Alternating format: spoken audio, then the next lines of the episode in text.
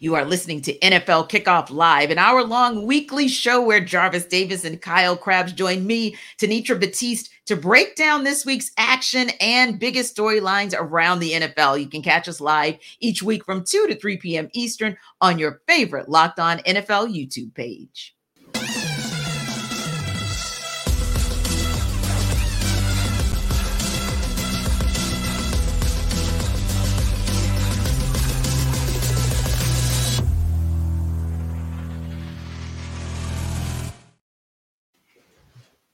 Welcome into NFL Kickoff Live. It's the best hour of football talk every single Friday. We'll go around the NFL, talk about every team and every game, and we'll get you local insight that you can't get anywhere else but right here at Locked On. I'm your host, Tanitra Batiste. Alongside me are Jarvis Davis and Kyle Crabbs. And guys, we're going to go straight to Thursday night football. The Jacksonville Jaguars started strong against the New Orleans Saints, but were not able to put them away until the first – last minute of the game, literally the last minute.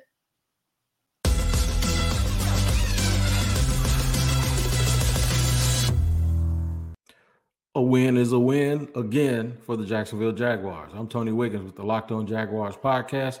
We're at your team every day. Unbelievable that the Jacksonville Jaguars hold on to win 31 24 versus the New Orleans Saints in the Big Easy. In a game, the Jaguars dominated early, but just didn't score enough points to pull away and made enough mistakes that allowed the Saints to hang around and stay in the game. Trevor Lawrence started out very hot, ironically, ran the ball extremely well, even though he was banged up. But at the end of the day, the hero was Christian Kirk in the second half, and second year player Montaric Brown, we call him Buster at corner. He played very well and had some key plays down the stretch, including the final play of the game for the New Orleans Saints.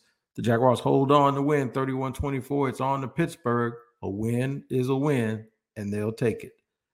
Check me out on Locked On Jaguars every single day. Another disappointing and disheartening loss for the New Orleans Saints. It has a lot to do with their offensive inconsistencies. I'm Ross Jackson, host of the Locked On Saints podcast. New Orleans Saints dropping their fourth season, fourth game of the season here to the Jacksonville Jaguars, and the story comes to another slow start on the offensive side. Well, the Jacksonville Jaguars were cooking in the first half. The New Orleans Saints offense operated well within the 20s, within the 30s, getting in the Jacksonville territory five times and coming up with only six points to show for it in the first half. That cannot be what the New Orleans Saints are or try to be throughout the remainder of this season. And maybe it's time to start talking about some play caller and some big time offensive changes in the process. If you want to know more about what those changes could look like, head over to the Locked On Saints podcast, part of Locked On Podcast Network, your team every day.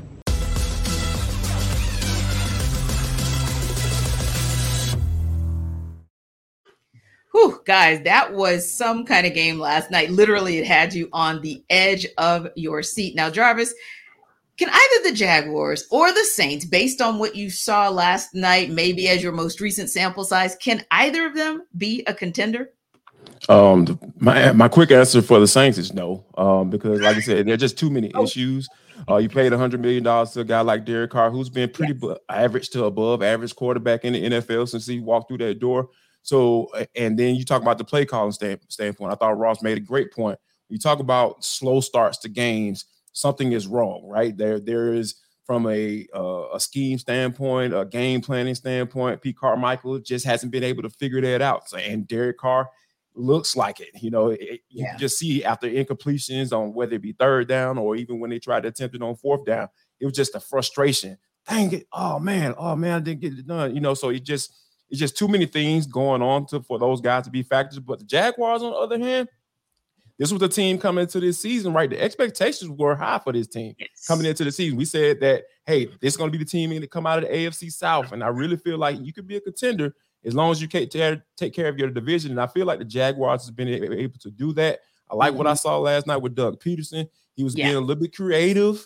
You know, he was throwing some a couple of tricks, couple of tricks out of his bag since we're coming up on Halloween. I like how I like how he did that. So I really feel like Saints, no, definitely not. But I think Jaguars are starting to get back into that conversation of, hey, we can we, we're going to make some noise in AFC South and we can make some in the playoffs as well.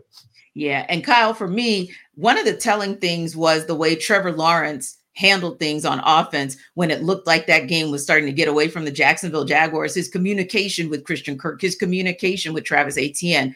I felt like Derek Carr was more un- like he was unraveling. Like you saw him go to the sidelines and really like go in on Chris Olave. You saw him have some frustration with Michael Thomas, and it shows the the disarray, the very disarray that Jarvis talked about with the Saints. But I like that the Jaguars stuck in, like Tony said, they they hung in there, Kyle, and a win is a win is a win. Yeah, what's that saying from Remember the Titans? Attitude reflects leadership, right? Yeah. You're, you're, sitting here yeah. looking at the Saints, and and there's a lot of finger pointing, and he, mm-hmm. I mean, Anitra, you didn't even mention the one where he, he got an Alvin Kamara's grill, where it yes. looked like Kamara was su- supposed to convert his route on the outside, and uh, there was a pressure, and Carr throws it, expecting him that, that he was going to run a hitch, and and mm-hmm. Kamara kept running up the sideline. So. Yes. Uh, ample examples of New Orleans not being on the same page. And I think the biggest roadblock, I think JD said it best, is that from a coaching perspective, play calling perspective, the Saints are more talented than this. Yeah. They should not yeah. be shooting themselves in the foot to the degree that they are. And that is not a reflection, I think, of the talent. Now, I think you have questions about Derek Carr and his assimilation into new personnel and a new offense. And you know, they've kind of been banged up a little bit along the offensive line and it running back. So I get some of it, but the talent's still there. Yeah. And they're not putting it together.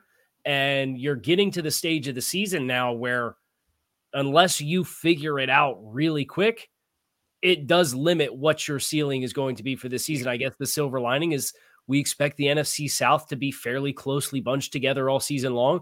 But the AFC South side of things with the Jaguars, I expect them to only further pull away uh, when you look at beyond the next couple of weeks. Now they, they're at Pittsburgh bye week and then San Francisco, uh, but then they go Tennessee, they got the Texans again. They'll be looking for, for revenge in that game after they mm-hmm. lost by mm-hmm. three touchdowns the first time that they played. Uh, they get the Panthers in there. They play the Titans twice. Like this team's getting ready to leave the station as far as what their schedule is setting up for them to be. And it'll be interesting to see how their win total evens out in the end. But uh, I do expect this Jaguars team to be playing probably in the wild card round with a home playoff game in a minimum this year. So, Jarvis, it sounds like to me KC is comfortable putting the Jags in what we will call the pretenders spot. But if you look at the Saints, now I know you probably don't think they're they're contenders. I'm sorry, contenders for the Jags, of course, of mm-hmm. course. But when we look at the Saints, do you put them in the contender category? Do you put them in on the rise, meaning that they're kind of on the bubble and we don't really know who they are yet? Or do you put them as pretenders because, like Kyle said, we're a third of the way into the season and maybe we more we mo- know more versus less? Um, can I can I make up a category?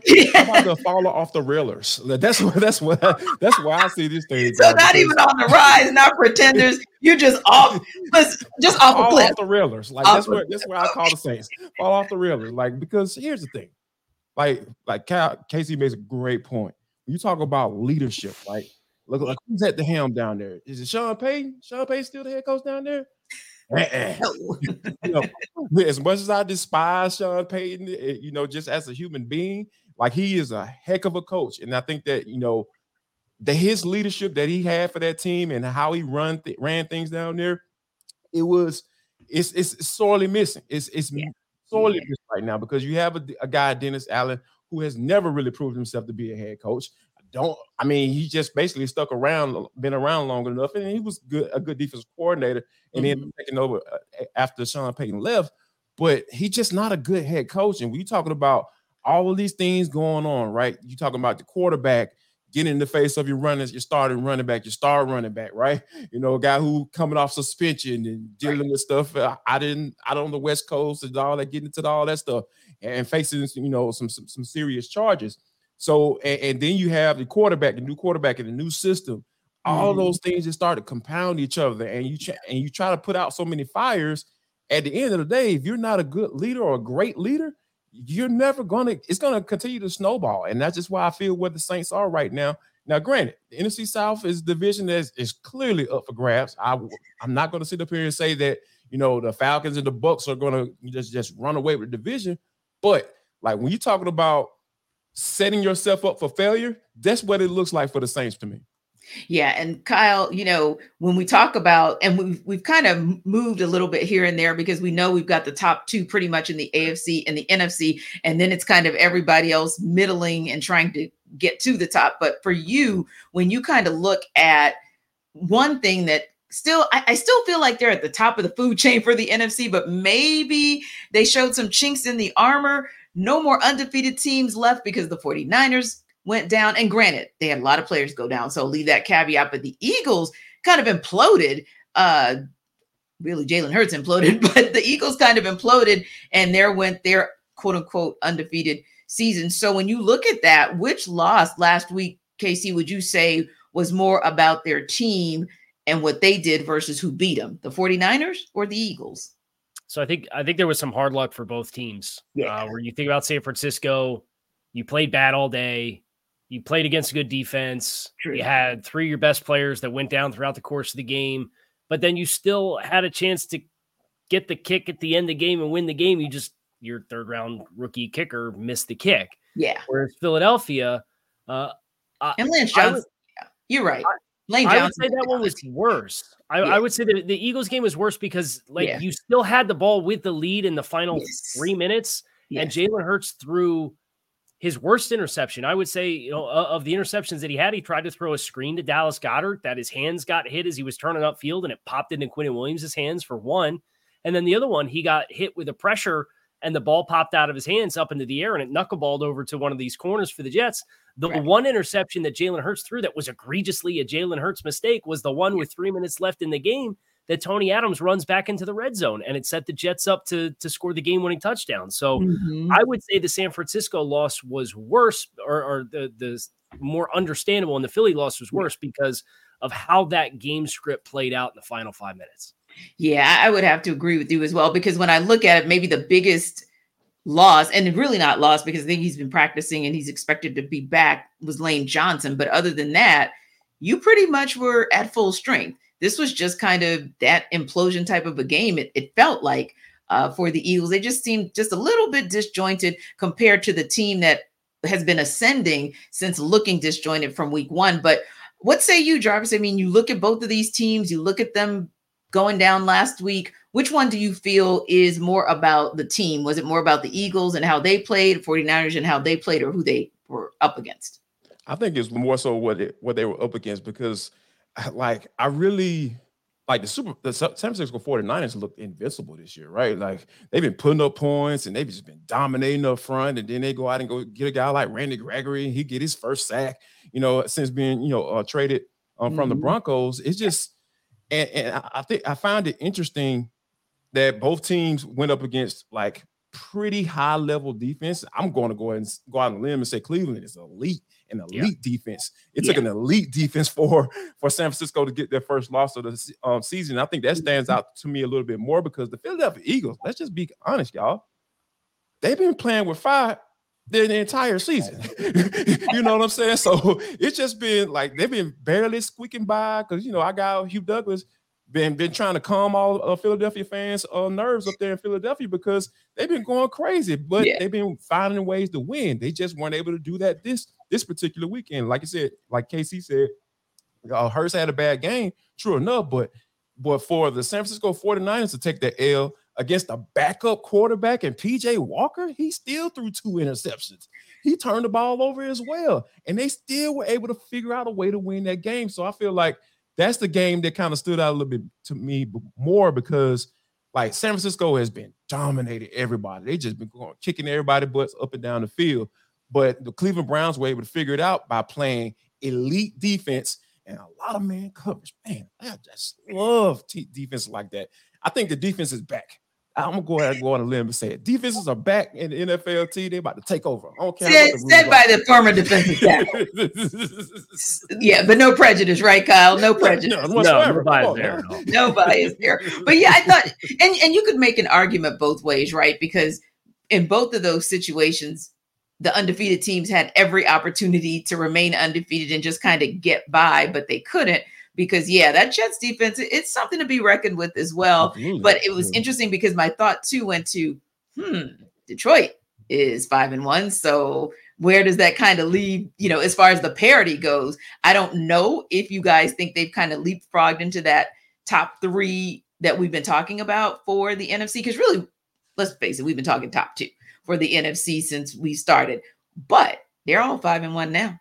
So, I mean, Jarvis is, is the playing field a little bit more level. I, I, I, gotta say so, yes, because Detroit has been pretty consistent, right? Like every game we've watched or talked about, when we talk about maybe whether it be the game of the week or you know, especially when when, when against the Falcons and and the Lions, what they did against the Buccaneers just last week, uh, it's just it just goes to show like you you know exactly what you're going to get when you go up a face a Detroit Lions team. What in the world did I just say that? like wow, consistency, like that is a word that we haven't used for this team in quite some time. So, I mean, we have to, we can't not put them in that top three in the category, or at least say, hey they're starting to move in that same conversation as the, the 49ers and the Philadelphia Eagles for sure. Yeah, it'll be interesting to see, but you're absolutely right. We don't really use the word consistency when it comes to talking about the Detroit Lions. I don't think I've ever used it. yeah, consi- right. And now we're talking consistently good. And we're going to talk on the other side of the break about two teams in the Dolphins and Eagles, despite what we saw in the Eagles last week, that have been consistently good and trending up. But first, Jarvis is here to tell you how to take charge of your health with Jase Medical. This episode of NFL Kickoff Live is brought to you by Jase Medical People. I'm telling you, everyone should be empowered to care for themselves and their loved ones during the unexpected. Because here's the thing I got small kids, and I never want to be in a situation where I'm unprepared. Never want to do that because I want to be able to make sure my kids are safe. And if they have a situation where they might need some antibiotics, I know exactly where to go to, and you should go to Jase Case as well. They provide five life-saving antibiotics for emergency use. All it takes to get a case is fill out a simple online form, and in some cases, jump on a quick call with one of our board-certified physicians. So, and you can get ongoing care from our physicians on any treatment-related questions. Doctor created, doctor recommended minutes. So you JC even handles everything from online evaluation to licensed pharmacy medication delivery and ongoing consultation and care. So people, make sure that you don't get caught off guard and go to jasemedical.com and enter code locked on at checkout for a $20 discount on your order. That's promo code locked on at jasemedical.com. That's J-A-S-E medical.com.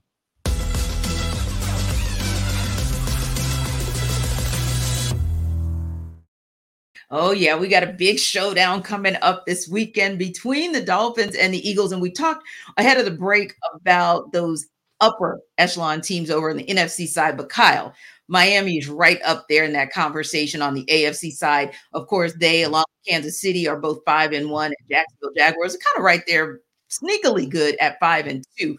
But let's talk about your Dolphins. Man, oh man, are they looking good? I, I was uh kind of surfing through some things this morning, and this is the first time since maybe his Alabama days have I heard conversation about Tua Tagovailoa taking the top award in a league. When we were having conversations about him back in college about Heisman, talking about him being the MVP. I mean, Kyle, first of all, you know, you follow this team, you cover this team each and every day.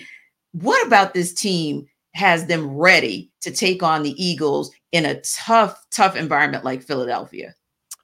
I think that the the loss that Miami took this year, they went to Buffalo in week four. Yes. And the Dolphins spoke, the coaching staff and the players spoke after the game about how that environment challenged the timing of their offense because they're such a shift and motion oriented offense. Yes. They have motion at the snap on over 60% of their offensive plays.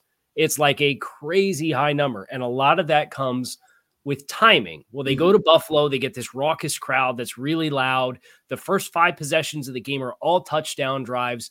And then Miami gets out of sync a little bit. And they spoke about how their communication and their timing was impacted by what they experienced in Buffalo. Well, they spoke about it in week four. You've now had three weeks to think about the next road game environment you were going to go to, knowing that it was Sunday night football against the Philadelphia Eagles. Yeah. What have you done with your communication system, whether that's hand signals, nonverbal cues, silent count, whatever? What have you done to address how it impacted you in Buffalo and do it differently this week? And I think that's the biggest change for something that they endured earlier this season because the talent's there you you look at the offensive production, you look at the speed, you look at the explosive plays, everything compounds on top of itself between the skills of Tua Tagovailoa, with the skills of the receiver, with Mike McDaniel's play calling. This has mm-hmm. been one of the better performing offensive lines in football on yes. both fronts with the run game and the pass game. And that was not necessarily expected at the beginning of the year. There are a ton of Dolphins fans that had a million questions about the offensive line. And mm-hmm. Terron Armstead's on injured reserve right now. Yeah. And they're still performing at a high level. So uh, the, the talent's there.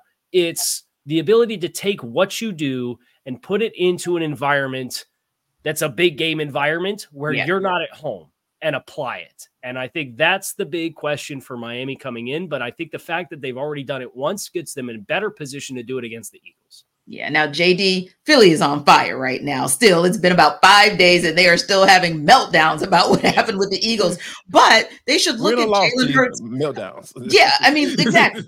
but they should look at Jalen Hurts' record because his only back-to-back loss situation since he started in the league was early in his first year. It was October of 2021. So it's been two years since him being a starter under center for the Philadelphia Eagles. He's taken back-to-back L's. What about a reset from the debacle from last weekend can allow the Eagles to get a win this weekend with a team like Miami, to Kyle's point, that's really functioning on all cylinders and they just continue to improve week by week.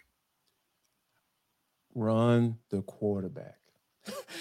Call quarterback runs, not scrambles and everything. You're in trouble and all that stuff. I'm talking about call quarterback runs because here's is what that's going to do in the game like this. When you're coming up against a high powered offense like Tua and all those guys and all those track runners they got on their offense, yes. like those, you want to keep those guys off the field. So you want to talk about ball control, and you have the offensive line to do it. They're one of the better offensive lines, like like KC mentioned, in the National Football League. So you're going to have to go up there, go up there and say, hey, we're going to take the air out of the ball and we're going to convert in the red zone and we're not going to turn the ball over because you know there's no formula for a quarterback throwing the ball as much as uh Hurts did and, and turn the ball over like he did, though, because those were just bad turnovers, and you can put your defense in bad situations. Jalen Carter is, is hopefully going to be back this week. You know, that man, you bring the man back into the situation like that. Those are some of the things that, that can help you dominate the game like you need to do on both sides of the football. So if they can take the air out of the football, those call quarterback runs, don't necessarily put it in Jalen, put it all on Jalen Hurts' arm, you know, to, to get, get the job done because we know he can get it done doing both, right? Mm-hmm. You know, they almost won that Super Bowl. You know, it, they were they were really close to, to getting it done, uh, just getting it done. So now it's just a matter of going getting a little bit more of that that type that style offense. I know you got a new offense coordinator and everything like that. I know that guy's out the door, but mm-hmm. you need to start implementing some of those things that brought Jalen Hurts to this to this point, right? This is what brought him to that point, using his legs as well and you know uh, have an MVP caliber uh, situation at the quarterback spot. So exactly. I think that they can do that.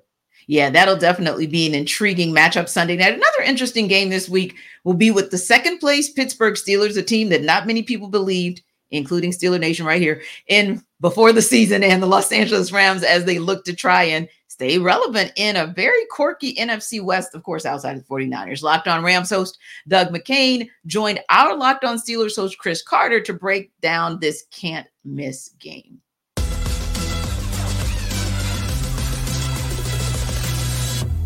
When they're able to put together a game plan, they limit guys. If you go, in fact, if you go back to the last time they played the Rams, and that was when they had backup quarterbacks in the year 2019, when they didn't have, uh, they had Mason Rudolph starting that game because Ben Roethlisberger was out for the season that year. You go back to that game, Cooper Kupp held to zero yards in in that game. Uh, Aaron Aaron Donald only got one sack in that game. You thought that he'd get a lot more against that. They tried to neutralize him as best they can. The Steelers recognize that guys like that they're to be game breakers. They're to be guys who make plays, and you have to understand that. But you have to scheme around trying to limit them as much as possible. That's where the Steelers, I think, are going to do as much as they can to say, hey, you can, you're going to be able to get the ball to them, but to get it to them, you're going to have to work and you have to keep working and you're going to have to start making more risks at it. That's where I think the Steelers, they can, they can work on doubling Cooper Kupp a little bit more. But the biggest pro- thing is they have to take away the quicker throws for Stafford, like you were talking about. He wants to get the ball out quick. They have to take that away, force him to hold on to the ball and make him have to trust his offensive line against the Steelers pass rush. They do that. I think that's their best best chance to try to counterbalance what the Rams love to do in the passing game. Because Matt Stafford, you know, if you give him space in that pocket, he's going to kill you. 100%. I, I think it's absolutely one of the biggest keys. Then we look back on Monday, we evaluate this game is did they get the ball out quick? Did you run enough to keep that Steelers defense honest? If you do those two things, then you give your chance to have some balance. Because you have to have some semblance of a running game in this one because if you have the offense relying too much on explosives, it could be a miserable day for Matthew Stafford getting to the quarterback. So I'm definitely looking at that one. Also, Christopher, I had to point out this, and it pains me to say this. Of course, Shout out to the Ramley, big Rams fan here. But Steelers in town, there's going to be a lot of terrible towels. The Billy, they might be selling the terrible towels at the Rams concessions during this one. Okay, so it's going to be a factor. Probably going to see over 50% Steelers fans. Don't doubt that. But I still think this game is really up in the air. I think you look at the Rams offense, the momentum they built, the defense that has been surprisingly close to league, league average. They've been good in a lot of different categories that can neutralize this Steelers offense averaging 15.8 points per game. I think this one is going to be a lower scoring affair. I don't anticipate them lighting up the scoreboard. I don't know if you throw out predictions on your show for the predictions episode for the crossover, but I got the Rams winning this one 24 17.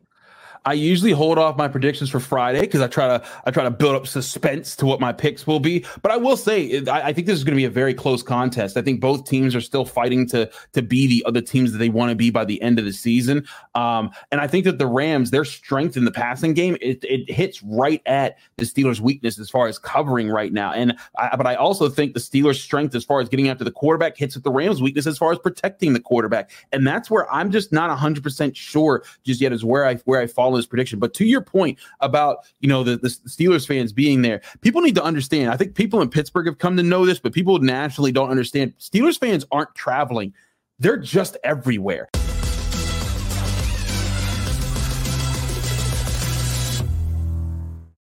He's right. I went to a Steelers Rams game a couple years ago in LA and I thought I was in Pittsburgh. That said, Kyle, I think it's interesting that we talked they talked the guys talked a little bit about Cooper Kupp, who obviously has been back now. I think this is his second game back, which is great for that offense for Matt Stafford. But there's another guy who's really been on fire for that team, who the Steelers are going to have to definitely make sure that they're watching out for, right?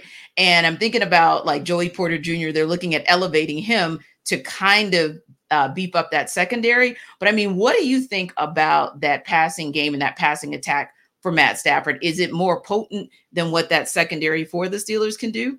Yeah, I'd because if, of If the Steelers are going to have success defending the Rams passing game, I think you do need more contributions from Joey Porter and, and, banking on that youth and the potential and, and how he was widely regarded as a first round prospect that just slipped, just barely slipped out of the first round because the athleticism of the corners that Pittsburgh has otherwise leaves a little something to be desired. The athleticism of the linebackers that are defending the middle of the field for Pittsburgh leaves something to be desired. And Matthew Stafford's playing at a really high level right now. Yeah. So Stafford throwing the ball to Puka Nacua, having Cooper cut back, that combo of guys, regardless of what other injuries the Rams have on the offensive side of the ball, with Kyren Williams being banged up, I don't think it matters because I, I, look at Pittsburgh's back seven, and yeah, you've got Minkah Fitzpatrick back there, but you need you need somebody to help you change the math and be able to send confidently extra attention towards one of the other receivers. And if it's not going to be Joey Porter that steps up and provides that for them, I don't know that they have the horses to do it. Yeah. And Jarvis, when we talked a little bit earlier about Dolphins Eagles, one of the things that you mentioned that would be in the Eagles' favor is time of possession. And with a guy like Matt Stafford having rhythm in that passing game, you kind of want to keep him off the field as well. But if you keep him off the field, Steelers, then what what are you guys going to do? Like, what is Kenny Pickett going to do? George Pickens has kind of been Captain Sava for Kenny Pickett, but he's got to step up the level of his play, and they've got to see more from their run game, from their one-two punch. If they're, you know, Najee Harris, Jaylen Warren, they've got to see more from that one-two punch. I think if they're going to have an opportunity to get this win. But what do you think is their best path to a win? It's going to have to be getting your Najee Harrison more involved because he hasn't rushed for a touchdown this year. Right. And it seems like Jaylen Warren is kind of taking over that whole lead mm-hmm. back situation, you know, especially when when you talk about what he can do in the, in the, in the, in the passing game yeah. um, from that standpoint. So yeah, it's like the Steelers offense we've been talking about on this show, you know, ever since we started this bad boy about how the weirdness of this offense because they have weapons. You know, mm-hmm. obviously uh, Diontae Johnson goes down. I think he's in the uh, the practice window right now, so we'll see yes. whether or not he's going to be able to return. But you still have guys. You got George Pickens, you got Freiermuth, you got Jaylen Warren, you got Najee Harris. They're they they have weapons to work with. It just seems like they just can't quite figure it out. And I think that you know they're going to have to you know simplify this thing a little bit. I feel start mm-hmm. running the football, get back to some of that old school uh, Steeler Steeler Nation type offense, running yes. the football and play action and finding your tight end because, like I said, that's what you have. You might not have your your game breaking, your other game breaking wide receiver and, mm-hmm. and Diontae Johnson, but you do have a guy in Freiermuth that you can hit on those intermediate uh, routes. You do have a running back you can pass to out of the backfield and, and get mm-hmm. start working some screens and, and simplify, getting Kenny Pickett in a, a rhythm because that quarterback class is not looking good right now. You talking right. about Desmond Ridder, Malik Willis, yeah. and, and Kenny yeah. Pickett, like yeah, which was supposed had, to be the, the second coming of you know the greatest class. So yeah, quite interesting to see what they're going to do. And you're absolutely right, Najee Harris. They've got to get him more involved. And to your point, not just in the run game, but yeah, he is a pass catcher. So take advantage of the pass catcher that you have. Now, when we come back, we're going to chop it up more about some contenders in a minute. But first, Jarvis is here to tell you guys about FanDuel.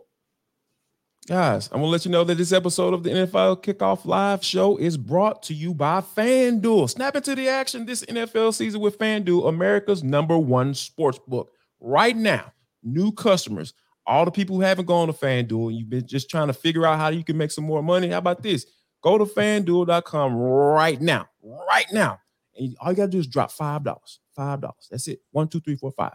$5 and you're going to get $200 in bonus bets guaranteed when you place a $5 bet. And guess what? You can do with those bonus bets. What can you do, Jarvis? You can get use those to um, put money on the spreads, player props, over unders, and much, much more. I'm, I'm, telling you guys, the FanDuel app is super safe. It's easy to use. You got to worry about anybody getting information or anything to that, that that knowledge, right? So here's when I, the website is fanduel.com slash locked on. That's fanduel.com slash locked on. L O C K E D O N, Fanduel. And is the official sportsbook betting partner of the NFL. Now, guys, we talked a little bit about the Dolphins and Eagles earlier in the show. Kyle gave his perspective. Jarvis, you chimed in as well. But what about the Eagles So We're going to talk a little bit more about that. The FanDuel line is two and a half in favor of Philly. Will the Eagles be able to cover that. Here to sell us why is Locked On Eagles host Gino Camilleri. Gino Camilleri here from the Locked On Eagles podcast, here to sell you why on the Philadelphia Eagles and why they're going to cover the two and a half point spread against the Miami Dolphins on Sunday Night Football. Well, first, it's a Sunday Night Football game. That means America's going to be tuned in. That means Vegas is going to be very honed in on this one. Usually, these primetime games, that number it's there for a reason. Two and a half points. What comes into play? A field goal. An end of the game field goal seems what might likely be the reason why the Eagles win this football game. It could be a boat race a majority of the time. We know Miami can put up a ton of points. But can the Philadelphia Eagles and their run offense that at time has choked away the clock get back to what they do best? And control the football. The reason I say the Eagles can cover this spread is if it comes down to a field goal at the end of the game in a tied game scenario and the Eagles have the ball with, let's say, anywhere of six minutes and above, the Eagles have shown that they can run that clock out and get it into a situation where they can come home and win this football game. But why do I say the run game can be this effective? Well, if you look at Miami, currently they have the 25th ranked DVOA defense when it comes to the rush, 22nd against the pass. The Eagles are going to have to restrict Miami when it comes to the amount of possessions that they have. I'm going to ride with the over. I think a lot of points are scored, but I also think this game is very close. The over is at 51 and a half. That means that a team is going to have to score 27. Another one is going to have to score 26. Let's say the Eagles can win this one 30 to 27. The Eagles win. You're going to cover that two and a half. And I think it comes at the hands of the Eagles possessing the clock, controlling the run game, and winning where it matters in the trenches. I'm Gino Camilleri. Join us all five days each and every week over at Locked On. Kyle, you riding with Gino that Philly will be able to cover? No.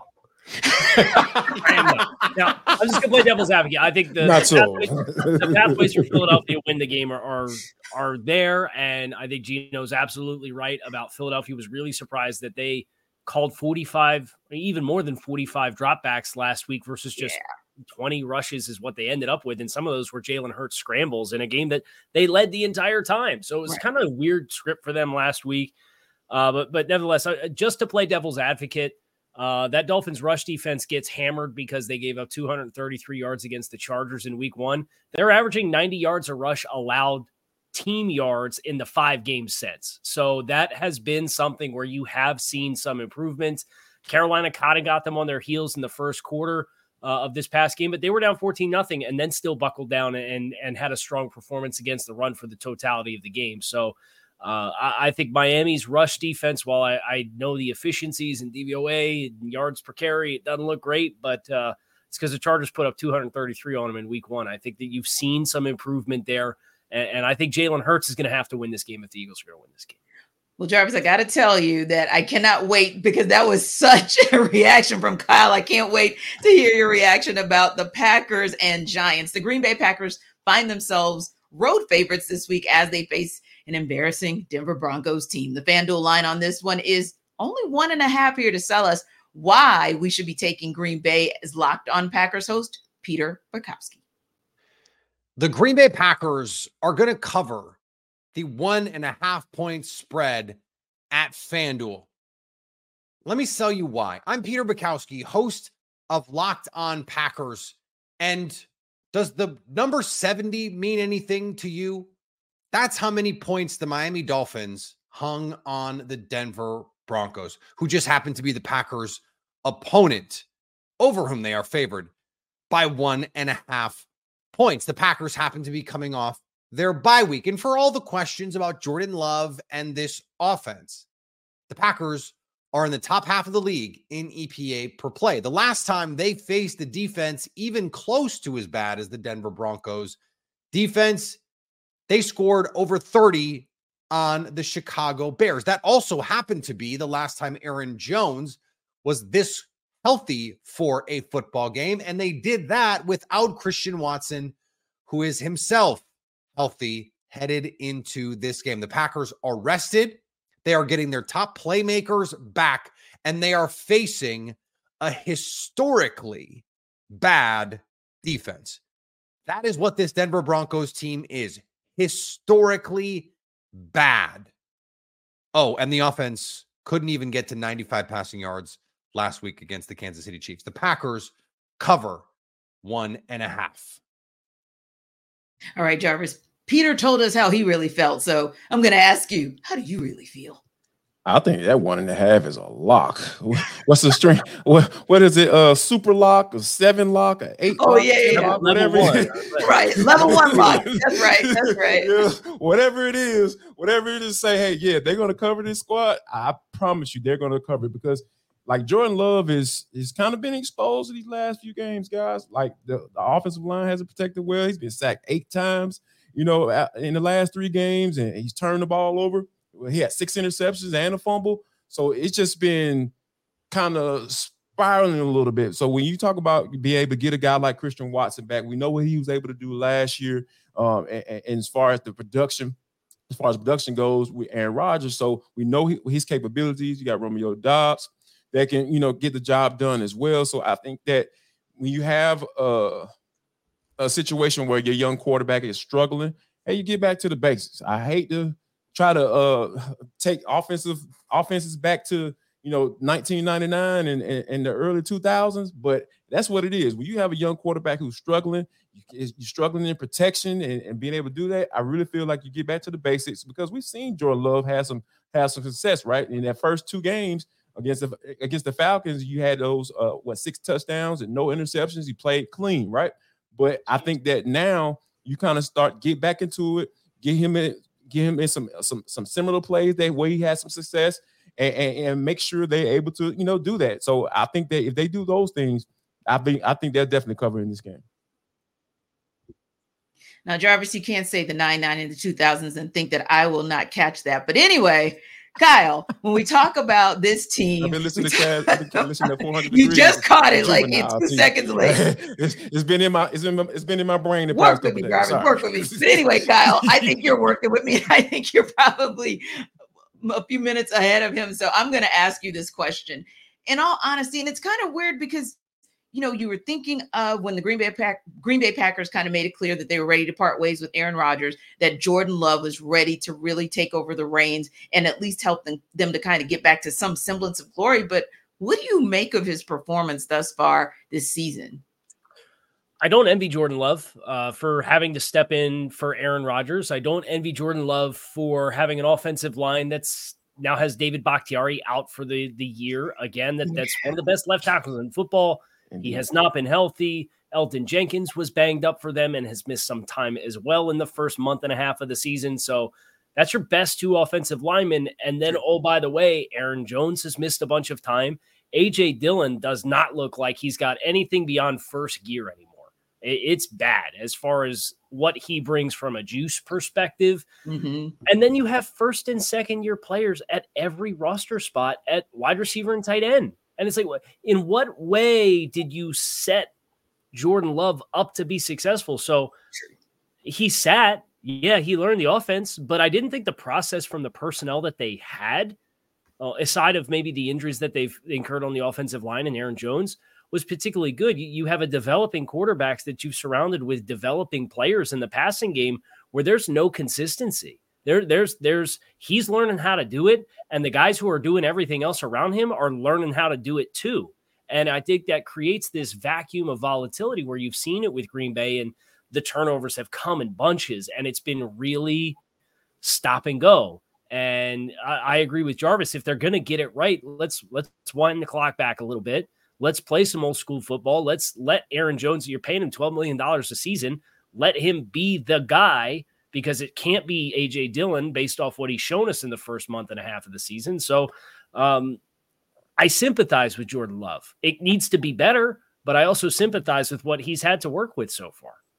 Yeah, yeah. And speaking of wanting to turn the clock back, I'm sure the New York Giants and the Washington Commanders would want to do the same from their glory days. But right about now, not the top of the NFC East, the bottom of the division. The Commanders come in on FanDuel as three point road favorites, which isn't really a surprise to anyone, but here to still sell us why the Giants can be a factor in this game. Our Locked On Giants host, Patricia Traina.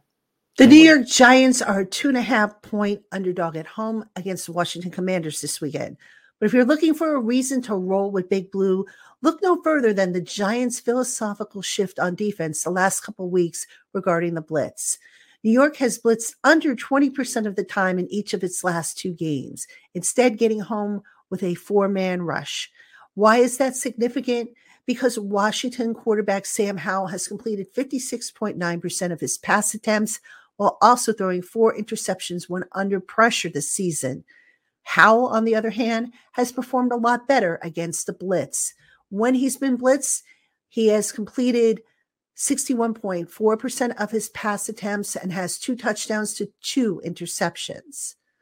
If the Giants can make the young quarterback uncomfortable, that will go a long way towards putting the ball back in their offense's hands, or hopefully a slim down passing game that will feature receivers Jalin Hyatt, Darius Slayton, and Wan'Dale Robinson, along with running back Saquon Barkley and tight end Darren Waller, can push the Giants towards the end zone a little bit more often than they have in recent weeks.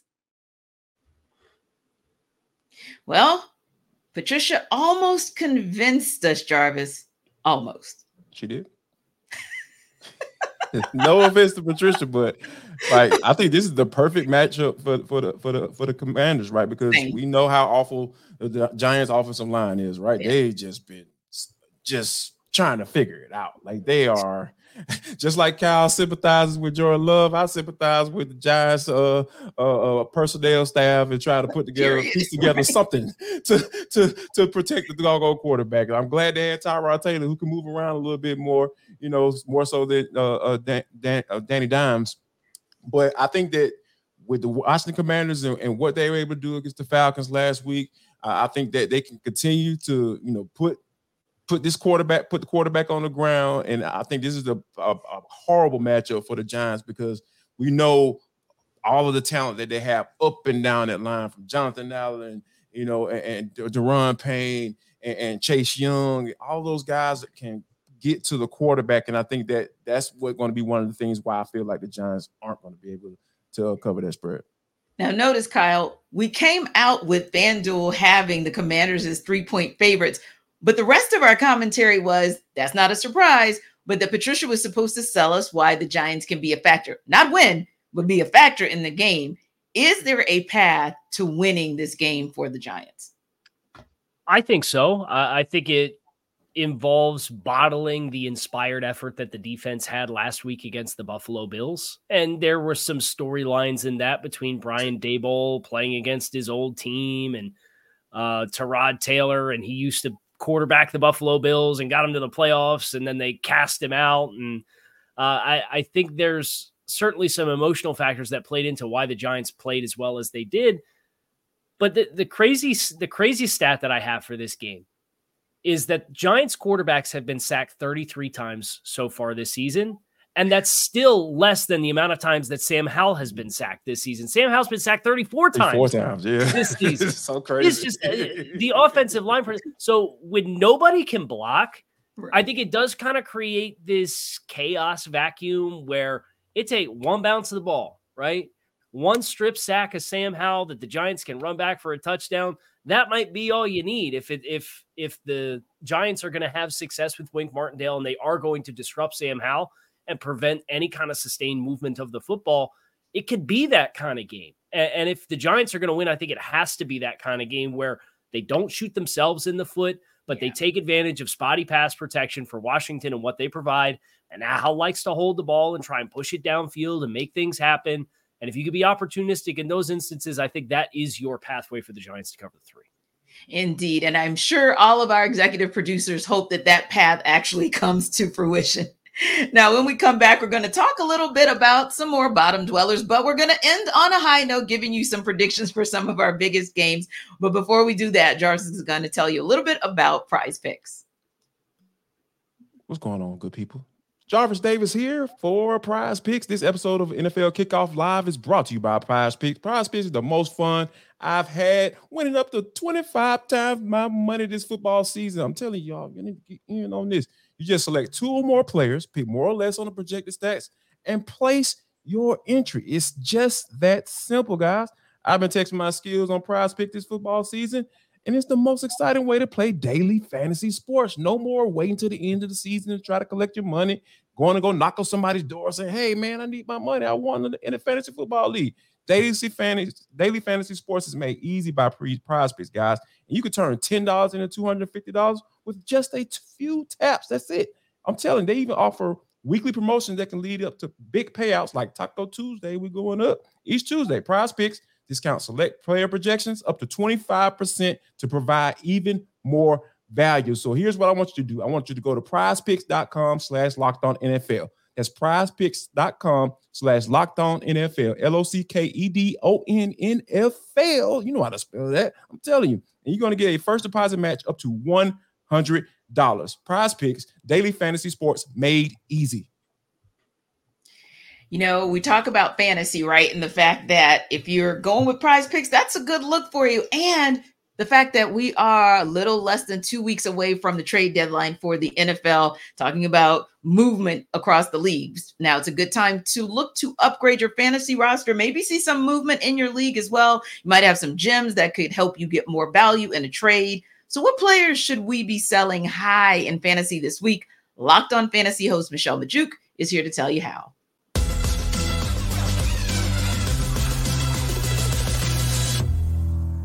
There are three players that I think you need to sell high on, trade away prior to Sunday morning. First off, being Falcons tight end Kyle Pitts. I know he's had back to back good fantasy weeks, something he actually hasn't done in, in a couple years now.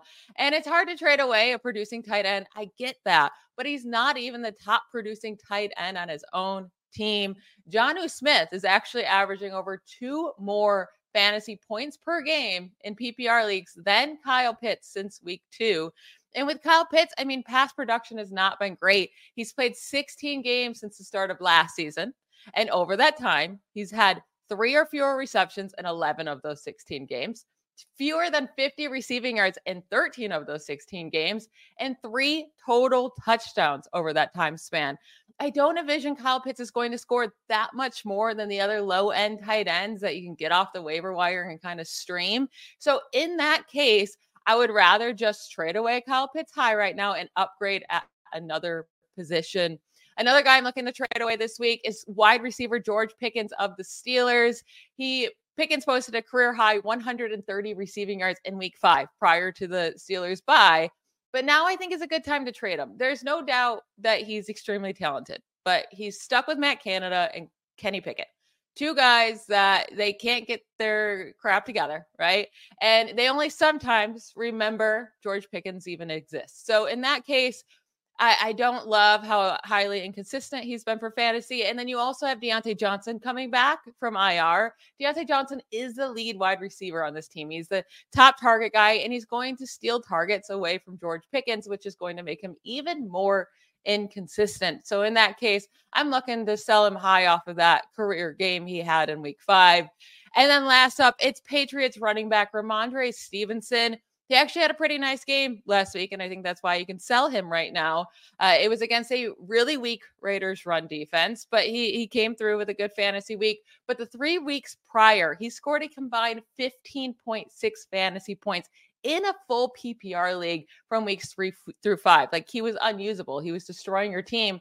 And the issue is last week he had a nice fantasy game, but he still only had 10 carries in that game. He was still losing a ton of snaps and carries to Ezekiel Elliott the Patriots offense has been just horrendous this year. And Stevenson's workload has just been sporadic and he's been inefficient. And I don't want to deal with that inconsistency all season long. I think this week, right now, with six teams on by, so many running backs being injured, there's going to be fantasy managers willing to pay up for a startable running back this week. And you can actually get really great value for Stevenson. And I don't know if you're going to continue to be able to get that after this week. So sell high on him now while you can.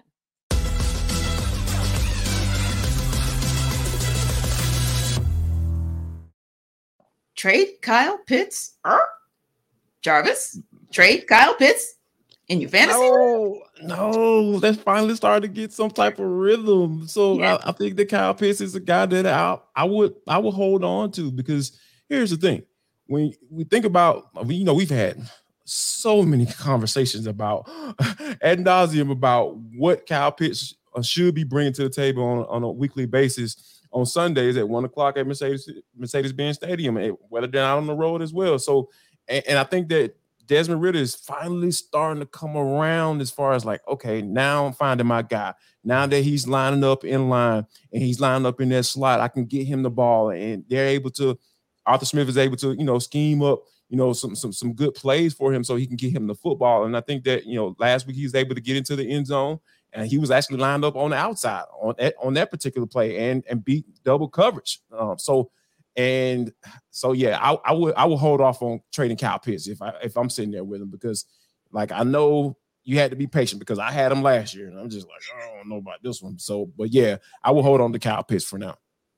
Now, Kyle, another one that had me kind of scratching my head trade George Pickens. And I can definitely hear Michelle's rationale because Diontae Johnson is essentially, well, they're kind of 1A and 1B, just to be honest, when he's in. But Diontae Johnson, I mean, Diontae is not a threat yet because he's coming back if he actually gets to play. So I don't know if it's the time. Do you think it's the time to trade George Pickens?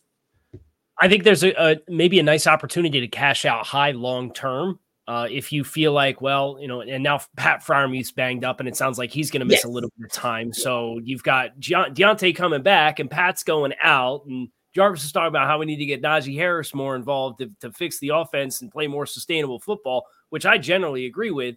So you're looking at George. He's got over 400 yards from scrimmage, and I think that's like far and away the highest on on the Pittsburgh offense thus oh, far. Yeah. If they are going to find balance at some point this season – maybe this is kind of the opening of that window to cash out high there if you think that's the case. But I actually really agree with Michelle on uh, Rhamondre Stevenson. And mm. if you're looking to cut your losses, you might not be able to sell high here. But Mm-hmm. they got the Bills and the Dolphins the next two weeks at one and five already. He's logged his two lowest carry totals of the season the last two weeks with eight and 10 carries, respectively. He's averaging, uh, th- th- they're averaging as a team less than three and a half yards per carry.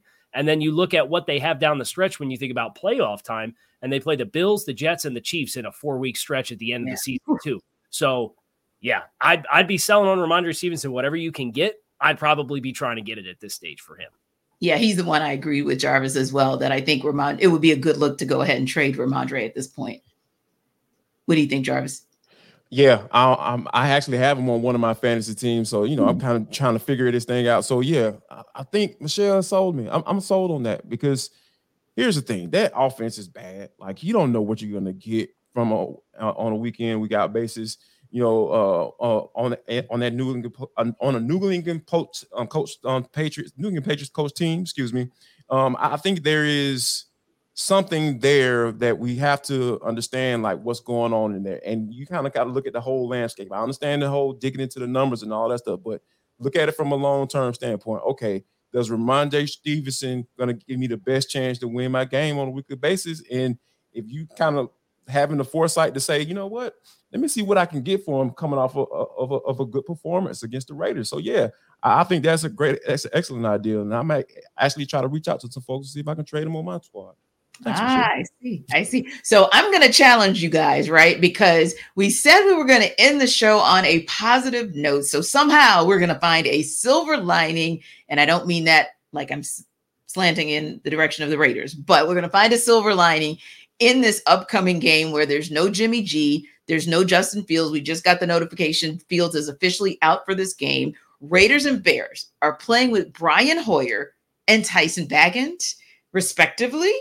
Kyle, of a game could it be, or do you see anything that gives you some hope that this could be a good game? This is one of the games that makes me really thankful that I'm a draft Nick and I do the college scouting all year long because Right. Tyson, Bagent at quarterback for the Bears, really fun story. Played uh, in the PSAC.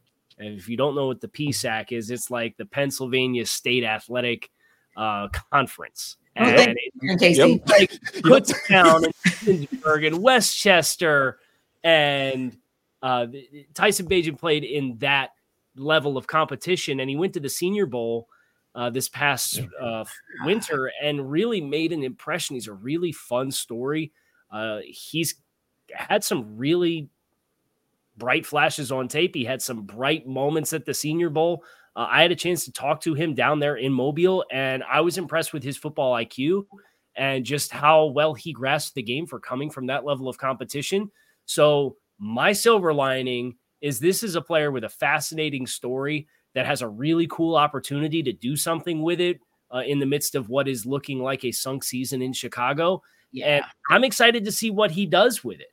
And we'll see what what kind of production that leads to. I don't know my expectations as a whole for Chicago offensively are particularly high, but I'm rooting for Tyson to have a good performance just because he he's somebody who kind of embodies the pathway that a lot of players, not your household names that everybody knows or on our own billboards, but a lot of players and the journey that they take to try to achieve their league dreams and live in and play in the NFL. That's the Tyson Bagent story. So I'm excited for it.